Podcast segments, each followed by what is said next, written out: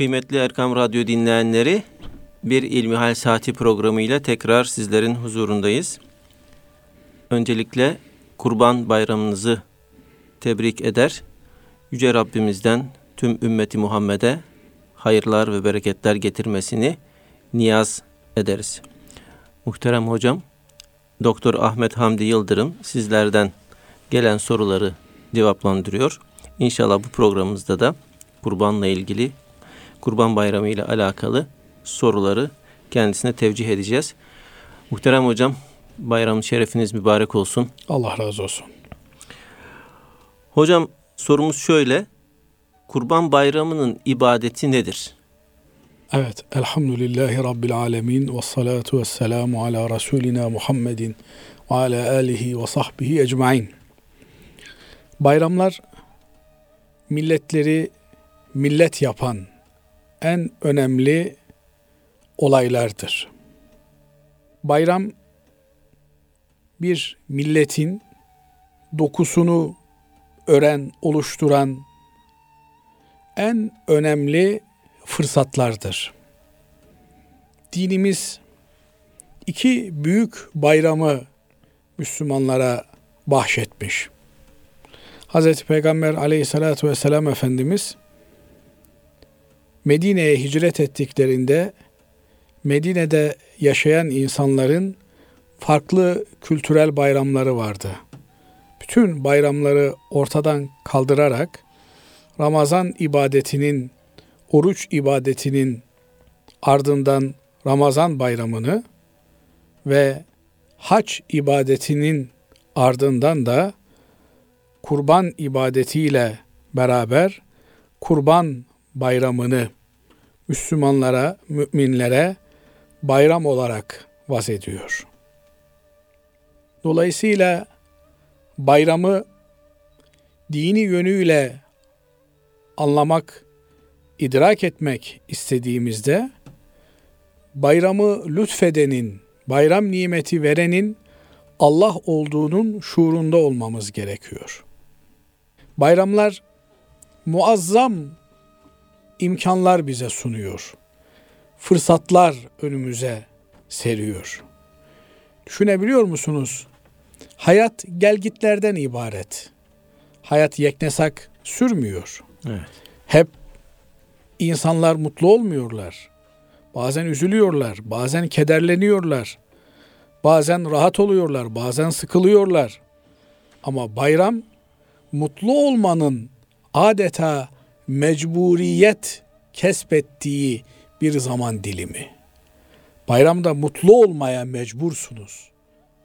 Sadece siz değil, bütün bir millet olarak, ümmet olarak mutlu olmak zorundasınız. Dolayısıyla bayram günlerinin ibadeti o mutluluğu getirecek olan her türlü eylem ve harekettir. Dikkat ederseniz bayram öncesi, bayram sonrası insanların manevi huzurlarını, mutluluklarını temin etmeye katkı sağlayacak şekilde sadakalaşma, hediyeleşme vardır. Evet. Dolayısıyla İslam toplumu, İslam ümmeti aralarında dargın, küskün, mutsuz, endişeli kimsenin kalmadığı, herkesin mutlu, mesut, bahtiyar olduğu bir gün olarak bayramı kutlar. Bayramın anlamı budur. Dolayısıyla hayat içerisinde hayatın gelgitleri arasında eğer biriyle darılmışsak, küsmüş isek, birbirimizi incitmiş, kırmış isek mutlak surette bayramları birer fırsat olarak bilmeli, kırdığımız, döktüğümüz, incittiğimiz gönülleri tamir etmeliyiz. Bakın bayram namazını kılıyoruz camide. Bayram namazından sonra camide kalmak doğru değil. ben camide kalayım, ibadetle meşgul olayım, namaz kılayım diyemiyorsunuz. Niye? İbadetin vakti var. Her vaktin kendine ait bir ibadeti var. Bayram namazı kılındıktan sonra bayram gününün ibadeti o mutluluğu temin etmek. O mutluluk duygusunu bir bütün olarak yaşamak, yaşayabilmek. Onun için hemen kurban kesecek olanlar kurban kesmek üzere harekete koyuluyorlar. Evet. Bir an önce kurbanlarını keserek o kurbanın etlerini kolu komşuya, fakir fukaraya bir an önce dağıtmak suretiyle kurban etiyle bir neşe havasının, bir mutluluk havasının oluşmasını temin etmeye gayret ediyorlar. Belki ete çok rahat ulaşabilen, yeme sıkıntısı çekmeyen kimseler için hakikaten bu sıradan bir şey gibi gözükebilir. Ama birçok kimse için fakirliğin olduğu, yoksulluğun olduğu kesimlerde birçok kimse için et kurban bayramından kurban bayramına görülen, tadılan bir lezzet ise eğer hakikaten unutulmaz, zihirlerde ebedi hatırası, anısı kalacak bir mutluluk alameti olarak karşımıza çıkıyor. Dolayısıyla bu mutluluğu toplumun her kesiminden herkesin yaşaması gerekiyor. İşte biz ailecek mutlu olalım ama yan dairemizde oturan, üst dairemizde, alt dairemizde oturanlar sıkıntılı olsun, endişeli olsun, karamsar olsun. O zaman bu bayram toplumsal bir bayram olmaz. Bu bireysel bir bayram olur. Birilerinin matemi varken birilerine bayram yapmak yakışmaz. Dolayısıyla bayramın ibadeti, bayram günlerinin ameli mutluluğu yaymak, sevgiyi paylaşmayı herkese ulaştırmak. Böylelikle birbirini seven, birbiri için endişelenen, birbirinin mutlu olması için adeta yarışan insanlar haline geliriz. Bunu da Allah için yaparız. Bakın bayram günlerinin Kabe-i Muazzama'da Arafat'taki efendim tesbihi lebbeyk Allahümme lebbeyk lebbeyk la şerike leke lebbeyk innel hamde ve ni'mete lek vel mulke la şerike lek şeytan taşlanıncaya kadar birinci gün şeytan taşlanıncaya kadar tesbih bu tesbihtir.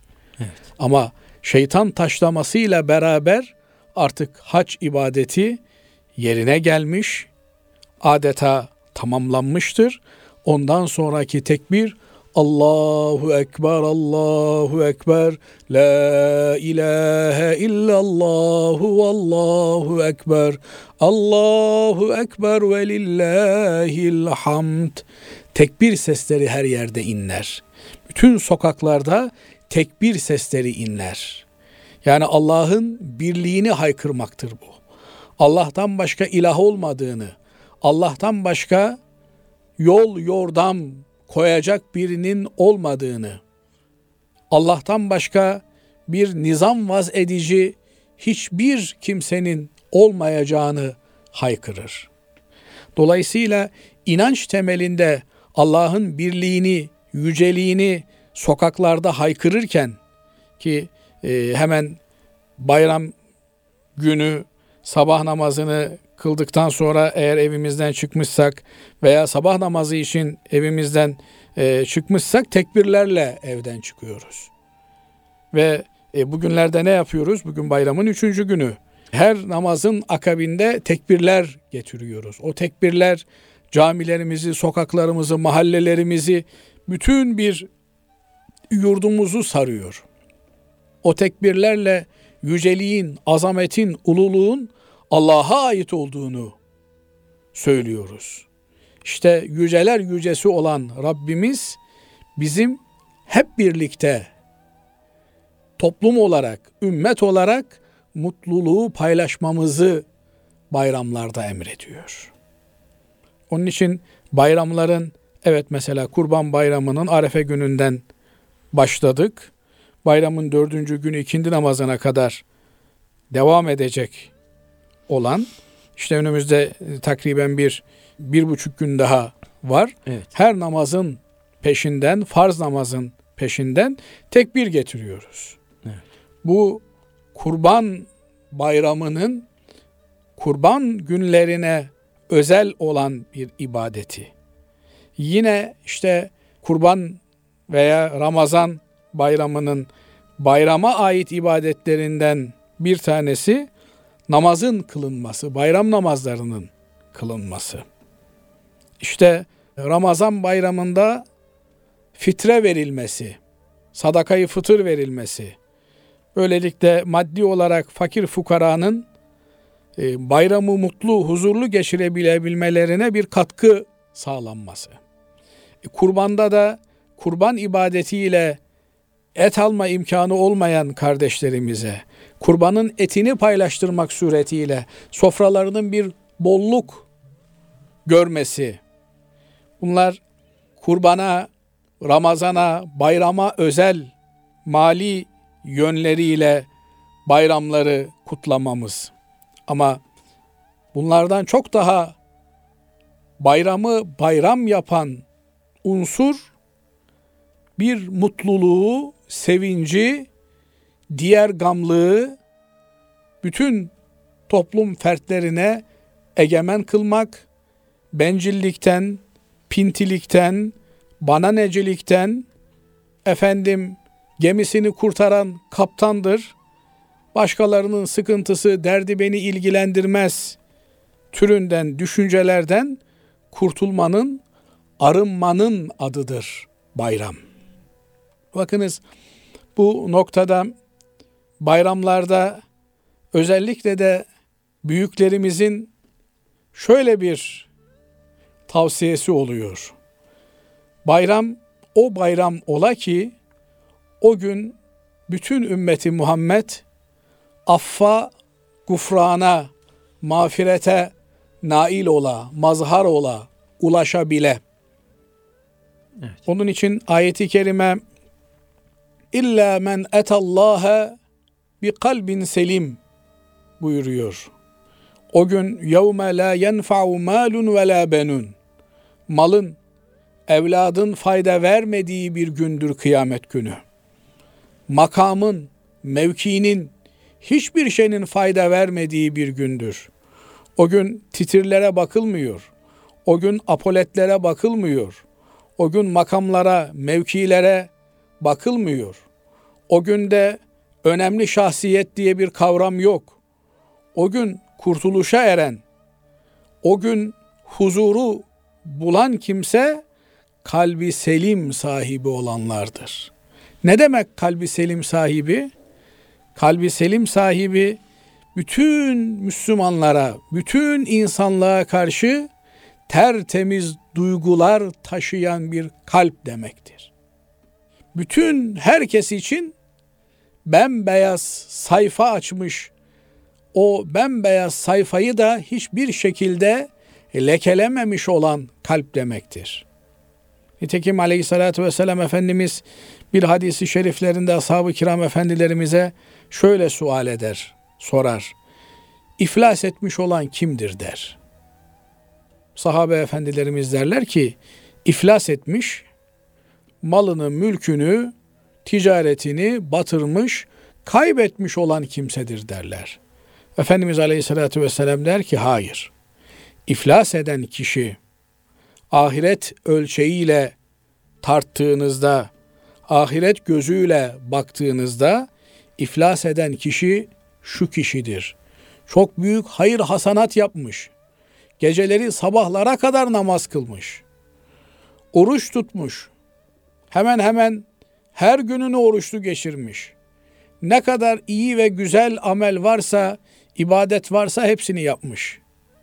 Ama kıyamet gününde dağlar gibi sevaplarla hesaba geldiğinde o sevapların hasenelerin, kazançların birer birer hak sahiplerine teslim edilmesi neticesinde elde avuçta sıfır bir şekilde kalan kimsedir.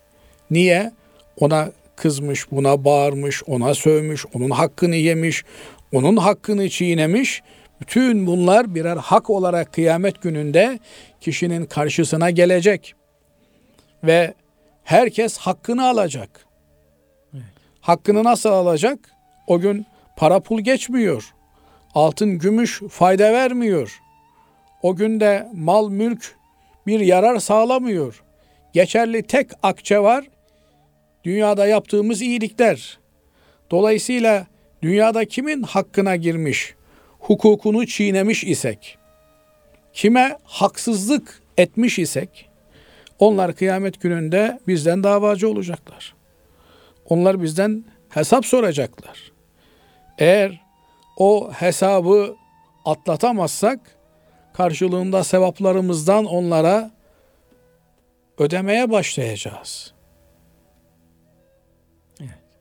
Bizim o dağlar gibi zannettiğimiz, ümit bağladığımız, bizi kurtarır diye düşündüğümüz o ibadetler bir de bakacağız ki dünyada ağzımızı tutamadığımız için, üç kuruşa tamah ettiğimiz için, onun gıybetini yaptığımız için, bunu çekiştirdiğimiz için eriyi vermiş gitmiş. Bir şey kalmamış elde avuçta. Eğer yine de hasımlarımızın, davalılarımızın hakkını ödeyememişsek o zaman onların günahlarından sırtlanmaya başlayacağız. Dolayısıyla çok acı bir pozisyon, çok tehlikeli bir dilim. Bu yüzden bayramlar bizim için birer fırsat. Hani Türkçemizde de güzel bir laf vardır ya, bayram değil seyran değil derler. Evet. Demek ki yani bayramda, seyranda kucaklaşmak, efendim sarılmak, birbirimizi affetmek, özür dilemek o günün gereğidir. Evet. Sen seninle küs olan, dargın olan bir kimseye bayramda gider, konuşur, selam verir, vazifeni yerine getirirsin. Karşındaki kimse sana cevap verirse ne ala o da kurtarır. Ama cevap vermezsem o zaman kendisi kaybeder. Dolayısıyla bizim vazifemiz bu bayramları fırsat olarak değerlendirmemiz. Bunlar kazanç kapıları. Bir garibi sevindirmek, bir yetimi mutlu etmek, bir gamlı, kederli, dertli insanın derdine çare olmak, merhem olmak. Bunlar muazzam kazançlar. Zira yaşadığımız dönemde o kadar çok dertli insan var ki o kadar çok muzdarip insan söz konusu. Bunlar bizler eğer işin farkında olabilsek müthiş birer kazanç kapısı. Yani ticaret yapmak isteyen bir kimse önceden bir fizibilite çalışması yapıyor. Bu iş nerede gider diye. Nerede ben malımı satarsam daha kazançlı çıkarım diye. Onun için Allah dostları diyorlar ki Allah dostları matemlerin civarında gezerler. Niye? Kazanç kapıları orada çok daha yüksek marjlarla kar dağıtmaktadır. Yani gözü yaşlı bir kimsenin yaşını silmek, onunla ilgilenmek, derdini sormak, efendim hastalığına çare olabilmek en büyük kazanç. Özellikle de bu dönemde asıl kazanç hizmet cihetiyle elde edilecek kazançtır. Kime hizmet? Fakire hizmet, yoksula hizmet, çaresize hizmet. Yani ne bileyim teyzem pazardan gelmiş, elindeki poşetleri elinden alıp ona yardımcı olabilmek. Bakın geçen Arafat Vakfesi yapıldı. Evet. Orada bir hacı abimizin bir hizmet modelini duydum. Yani içimden böyle imrendim imrendim durdum. Hakikaten böyle inovasyon dedikleri, yeni düşünce, yenilikçi düşünce bunu Allah'ın mahlukatına hizmette de ortaya koyabilmek lazım. Merak ettik hocam. Biliyorsunuz Arafat'ta ikindiye doğru böyle abdest sıraları oluşuyor. Evet. E, bazıları da tabii yaşlılığın verdiği, hastalığın verdiği bir saikle e, son anda birden abdest ihtiyacı hasıl oluyor. Hacı abimin bir tanesi böyle sıraya giriyor. Yani affedersiniz tuvalet sırasına giriyor. Bakıyor öyle muzdarip olmuş, işi acele olan biri var. Sıra ama işte 100, 100, 150 metre var. Hemen ona çağırıyor. Buyur abi diyor sen benim sıramı al diyor. Böylelikle önceliği ona veriyor. Yani başkalarının da hakkına girmiyor. Kendisi sırada bekliyor çünkü. Yani bu bir yenilikçi düşünce. Yani dolayısıyla insanlara nerede faydalı olabilirim? Bizim tarihimizde ecdadımıza baktığımız zaman işte leylekler için vakıflar kurmuşlar. Evet. Yabani hayvanların kışın her tarafın karla kaplı olduğu bir dönemde açlıktan telef olmamaları için onlara yem yiyecek dağıtılmak üzere vakıflar tesis etmişler. Bunlar hep inovatif düşünceler, evet. yenilikçi hizmet anlayışları. Artık bu kavramları Allah'ın kullarına hizmet içinde kullanmak lazım. Evet.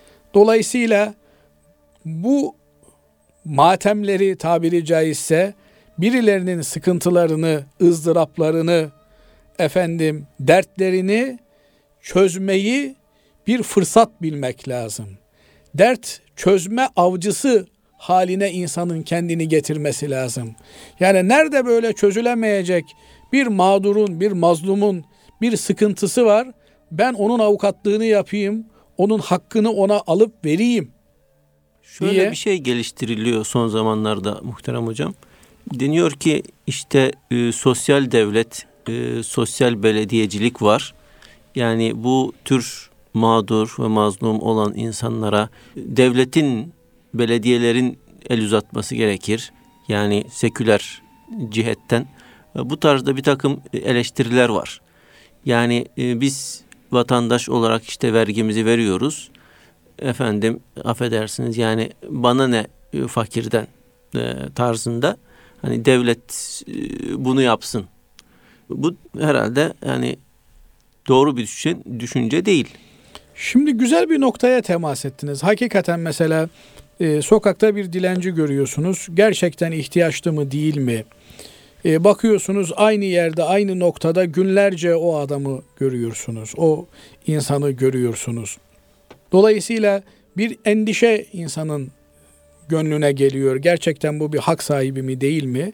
Devlet de diyorsunuz bu anlamda işte darul acezeler var, düşkünler evi var, işte ne, ne bileyim farklı insanların ihtiyaçlarını karşılayacak aşevleri var, şunlar var, bunlar var. Fakat şunu da unutmamak lazım.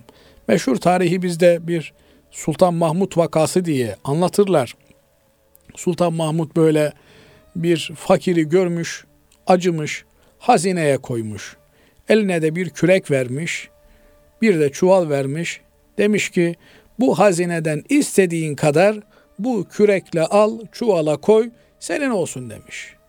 Fakat adamcağız küreği ters tuttuğundan küreğin hiçbir altın parçasını tutma şansı olmamış. Dolayısıyla çuval boş kalmış. Bunun üzerine Sultan Mahmut için derler ki vermeyince mabut yani Allah Teala nasip müyesser etmeyince neylesin Sultan Mahmud demişler. Bu bir ibretli sözdür. Yani evet belediyeler yardım ediyor, kaymakamlıklar yardım ediyor, fakir fukara fonu var, vakfı var. Ama bazen bu çaresiz insan nereye müracaat edeceğini bilmiyor. Bakınız hastanelerimiz için güzel bir laf söylerler. Denir ki hastaneye gidiyorsan sağlıklı olacaksın. Yani yürüyebileceksin, oradan oraya gezebileceksin, nereye gittiğini bilebileceksin. Yani şöyle içimden zaman zaman geçiyor hastanelere gidince. Şöyle gönüllü gençlerimiz olsa, bizler arada bir şöyle hastaneye yeni gelmiş olan kimseye baksak. Ya ne derdin var ben sana ön ayak olayım.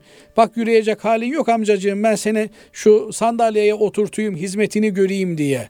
Elbette yani Efendimiz Aleyhisselatü Vesselam buyuruyor ki bir lira ile bir dirhemle diyor üç kişi sevap kazanır. Onu veren, ona aracılık eden ve onu yerine ulaştırılmasını tavsiye eden kişi. Yani şimdi belediye bazında bunu düşünecek olursak siz bir fakiri buldunuz, tespit ettiniz. Evet. Bunu belediyeye bildirip anlatmanız sevap kazanmanız için bir vesile. Belediye aracılık yapıyor. O da bir sevap kazanıyor. E bu belediyeye bu parayı da veren vatandaş var. O da bir sevap kazanıyor.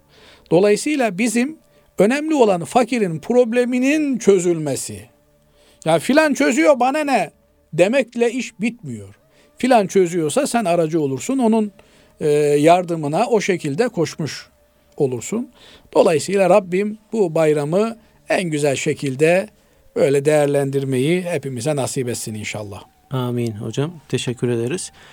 Muhterem hocam pek tabi bayramların vazgeçilmezi akraba ve tanıdık ziyaretleridir, bayramlaşmalardır. Bu bayramlaşmalarda dikkat edilmesi gereken hususlar nelerdir dinimize göre? Evet, bayram ziyaretleri başlı başına aslında konuşulması gereken. Gerçi üçüncü gün Evet. bayram mı kaldı diyeceksiniz ama bayram sadece bayram günleriyle de sınırlı değil. Müslümanın bütün hayatının bir bayram kıvamında geçmesi lazım. Eğer iki rekat makbul bir namazımız varsa o gün bize bayramdır. Eğer bütün Müslümanlar için tertemiz duygular besleyebiliyorsak o zaman biz bayramı yaşıyoruz demektir. Şimdi bazen şöyle bir tabloyla karşılaşıyoruz. Ee, Tabi İslami hayat tarzı gittikçe artık evlerimizden uzaklaşıyor gibi görünüyor. Eskiden evlerde zillerin bile ki o zaman tokmaklar kullanılıyordu. Kapıların üzerinde tokmaklar vardı. İki tane tokmak bulundurulurdu. Biri kadın misafir geldiği zaman kullanılan bir tokmak, diğeri de erkek misafirlerin geldiğini bildiren bir tokmaktı, zildi diyelim. Dolayısıyla gelen misafirin kimliğine göre evin beyi veya hanımı misafiri buyur ederdi. Evlerin haremlik ve selamlık bölümü bulunurdu. Haremlik bölümü kadınlara tahsis edilmiş, selamlık bölümü erkeklere ayrılmış bölümlerdi. Dolayısıyla evlerde kadınların farklı bir e, oturdukları mekan, erkeklerin farklı oturdukları bir mekan bulunurdu. Bu e, o gün öyleydi, bugün böyle değil denilerek geçiştirilebilecek bir şey değil. O gün İslami hayat tarzının bize dikte ettiği Hazreti Peygamber aleyhissalatu vesselam Efendimizin emrettiği hassasiyetlerimizden dolayı uyguluyorduk. Bugün de aynı hassasiyetlere dönmemiz gerekiyor. Bayram demek artık e, kadın erkek birbirine mahrem olan, yabancı olan kimselerin aynı ortamda kakayri kikiri oturup konuşacakları, muhabbet edecekleri bir ortamı caiz hale getirmez. Dolayısıyla e, zaman zaman akrabalık bağı içerisinde bulunduğumuz kimselerin bizimle aynı İslami hassasiyetlere sahip olmadıkları olabiliyor. Evet. Yani siz evinizde Basri Hocam haremlik selamlık uyguluyorsunuz. Sizin evinize gelen misafirler erkekler bir odaya, hanımlar bir odaya alınıyor ve e, buna göre misafire ikram edilmesi, e, yapılması gereken muamele yapılıyor. Ama söz gelimi amcanızı ziyarete gidiyorsunuz veya dayınızı bayram münasebetiyle ziyarete gidiyorsunuz. Ama e, bayramı e, dayınızın aile hayatı veya İslami yaşantısı e, farklı şekillerde tezahür etmiş, ortaya çıkmış. Gidiyorsunuz, bakıyorsunuz ki işte karışık bir ortamda oturuluyor. Buna da Cenab-ı Allah müsaade etmiyor. Yani kadınların, erkeklerin bir zaruret olmaksızın, bir ihtiyaç olmaksızın yabancı olan birbirlerine insanların e, erkek ve kadın bir arada bu tür samimi ortamlarda bulunmasını dinimiz yasaklıyor. E peki ne yapacaksınız? Diğer taraftan sıla rahim dediğimiz, akraba ziyareti dediğimiz, bayramın da özellikle bize bir vecibe olarak, bir zorunluluk olarak dayattığı ziyaretler var. Amcamızın, dayımızın, halamızın, teyzemizin, aile büyüklerimizin e, gönüllerini yapmamız gerekiyor. Onları hoşnut etmemiz gerekiyor. Ne yapacağız? E, amcam e, ne bileyim işte e, evinde e, Allah muhafaza buyursun hepimizi e, vitrininde içki şişeleri saklayan biri. Onu da bir iftihar vesilesi, övünç vesilesi yapabiliyor. Misafir odasına bizi ağırlıyor. Orada da ben vitrinde işte Allah'ın haram kıldığı şarapları görüyorum. Bundan rahatsız oluyorum. Ne yapacağım? Gitmeyecek miyim amcamı ziyarete? Gideceğim. Gideceğim. Niye? Akraba ziyareti dinimizin emrettiği en önemli ibadetlerimizden bir tanesi. Kaldı ki bu ziyaretin içerisinde dini tebliğ etme, dini hayatı görünür kılma gibi çok ve çok önemli bir vecibeyi de aynı zamanda ifa ediyorum bu vesileyle. Evet, çoluğumu, çocuğumu yanıma alacağım.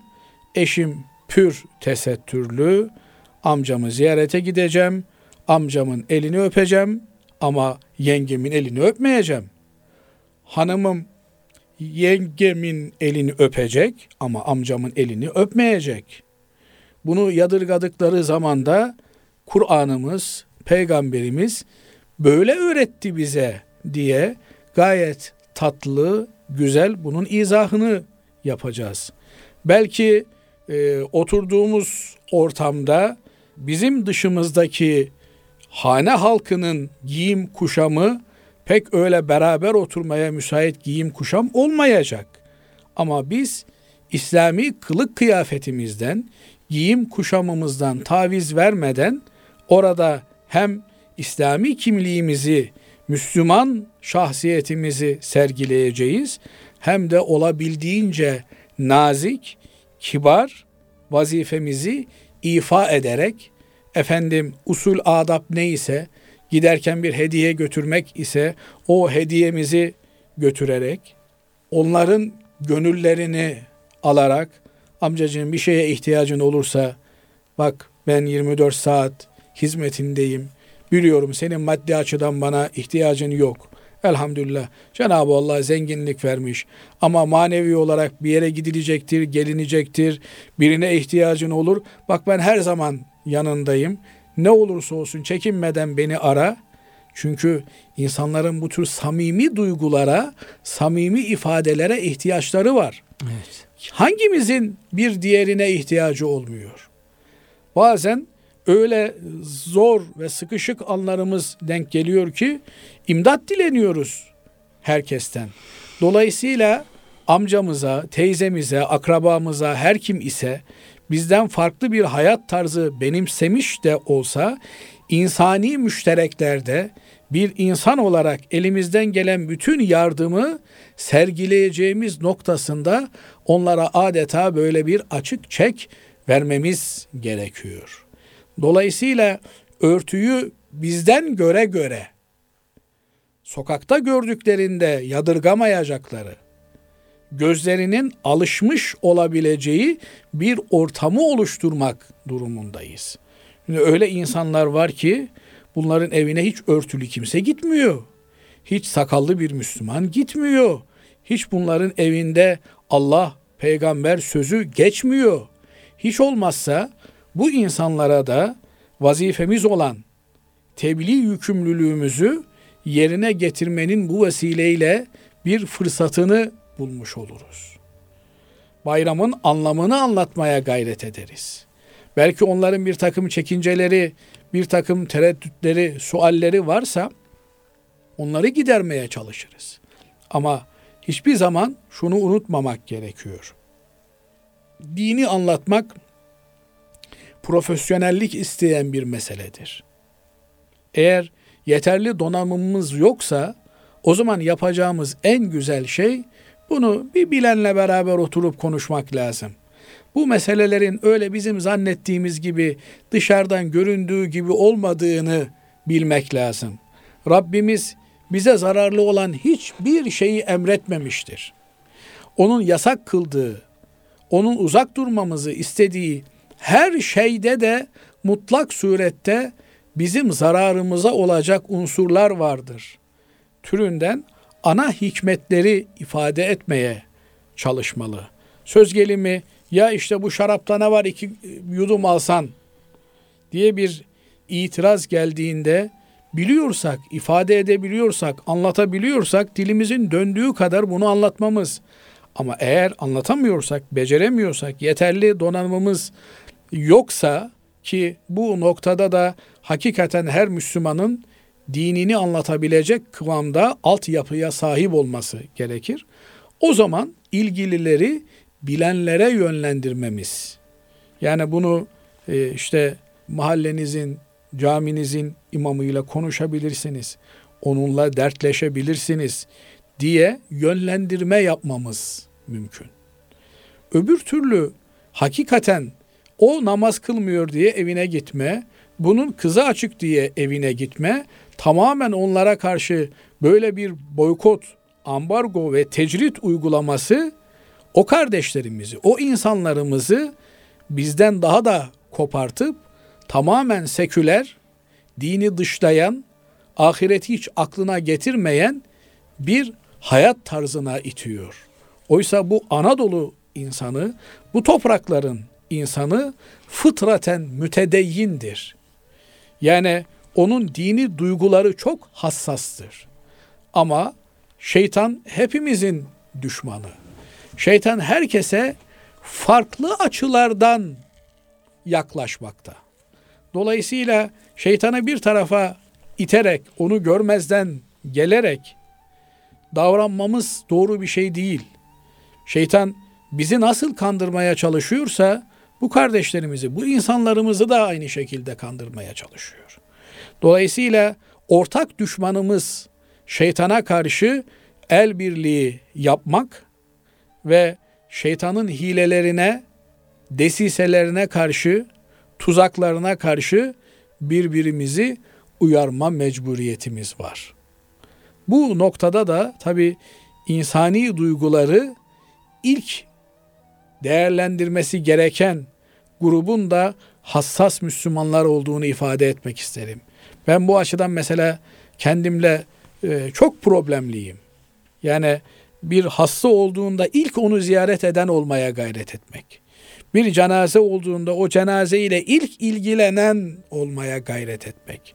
Ne bileyim bir doğum olduğunda onu ilk tebrik eden olmaya gayret etmek.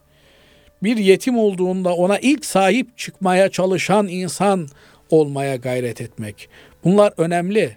Bu noktada eğer sosyal ibadet alanı itibariyle bir zafiyetimiz varsa bunu bayram münasebetiyle gözden geçirmemiz lazım.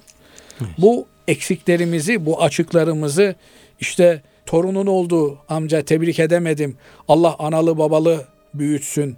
Ne bileyim işte filan yakının vefat etti. Gelemedim. Çok büyük bir yanlışım oldu.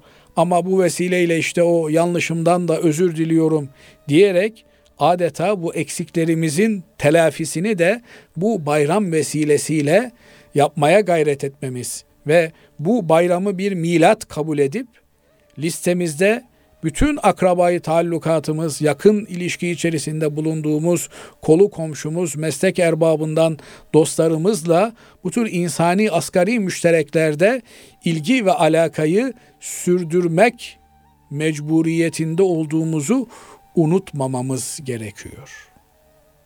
Yani ilmihal saati diyoruz ya. Evet. Evet saatimizin yani vaktimizin, anımızın yapılması gereken eylemlerini konuşuyoruz. Evet. Yani e, kapı komşun, ticaret yapıyorsun. E, her sabah Allah hayırlı rızıklar versin. Allah helalinden kazanmayı nasip etsin diyerek selamlaşmak lazım. Bir sıkıntısı varsa, ihtiyacı varsa Onun ihtiyacını görmeye çalışmak lazım. Şunu unutmamak lazım. Biz bütün fırsatları ahirette sermaye olabilecek şekilde değerlendirme gayreti içerisinde olmalıyız. Evet. Yani acaba ahirette benim iyilik defterimi kabartabilecek olan ne tür bir fırsat var? Bunların endişesi içerisinde olmalıyız. Günümüzde öyle inanıyorum ki en büyük kazanç kapısı da bu tür sosyal ibadetleri, içtimai vazifeleri yerine getirmekten geçiyor. Hastaneye gidecek, hangi doktora gideceğini bilmiyor. Evet. Arabası yok, nasıl gideceğim diye endişe ediyor. Parası yok, doktor muayene ücretini nasıl ödeyeceğim diye. Ya dolayısıyla bunlar basit harcamalarla büyük mükafatlar, büyük getiriler içeren ibadetler olarak görülmeli ve şunu da e, buradan hatırlatmadan geçemeyeceğim. İşte vergilerimizi veriyor az önce sorduğunuz vergilerimizi veriyoruz ya. Evet. İşte ben Hüdayi Vakfı'na şu kadar yardım yapıyorum ya. Hüdayi Vakfı baksın. Ama unutmamak gerekiyor ki bu cihat vazifesi aynı zamanda bedeni bir vazifedir. Herkesin bedenen o vazifeyi yerine getirmesi lazım. Fakire gidecek olan un çuvalını omuzuna vurup taşıması lazım. Fakire gidecek olan erzak kollerini sırtlayıp götürmesi lazım. Ben parasını veriyorum kardeşim. Tutun iki hammal götürsün. Yok öyle bir şey. Biz bütün ihtiyaç sahibi, maddi manevi, ihtiyaç sadece maddi ihtiyaç olmuyor. Manevi ihtiyaç oluyor. Tabii. Benim sözümle işte ne bileyim toplumda makam mevki sahibi zengin bir insanın sözü tesellisi de aynı olmuyor. Dolayısıyla her anımızı bu ibadet şuuru içerisinde geçirmeye gayret etmemiz gerekiyor. Rabbim inşallah bu bayram vesilesiyle hayatımıza bir çeki düzen verme, hayatı yeniden anlamlandırma ve yeniden bir format atarak güzel bir istikamette şekillendirebilme nimetini hepimize lütfetsin. Bu vesileyle tekrar dinleyenlerimizin ve bütün İslam aleminin bayramını tebrik etmek isterim. Akıttığımız kanlarla bütün içerimizdeki şiddet ve nefret duygularının toprağa karışmasını, güzellik, iyilik ve erdem duygularıyla yeniden İslam dolu bir dünyaya, yeni günlere, güzel günlere ulaşmamızı Cenab-ı Allah'tan niyaz ederim. Rabbim hepimizin, hepinizin bayramını mübarek eylesin. Bu güzel duanıza içten ve samimiyetle amin diyoruz muhterem hocam. Allah. Kıymetli dinleyenlerimiz bir İlmihal Saati programını Kurban Bayramı'nın 3. gününde nihayete erdiriyoruz. Bir sonraki programda tekrar buluşmak dileğiyle hepinizi Allah'a emanet ediyoruz.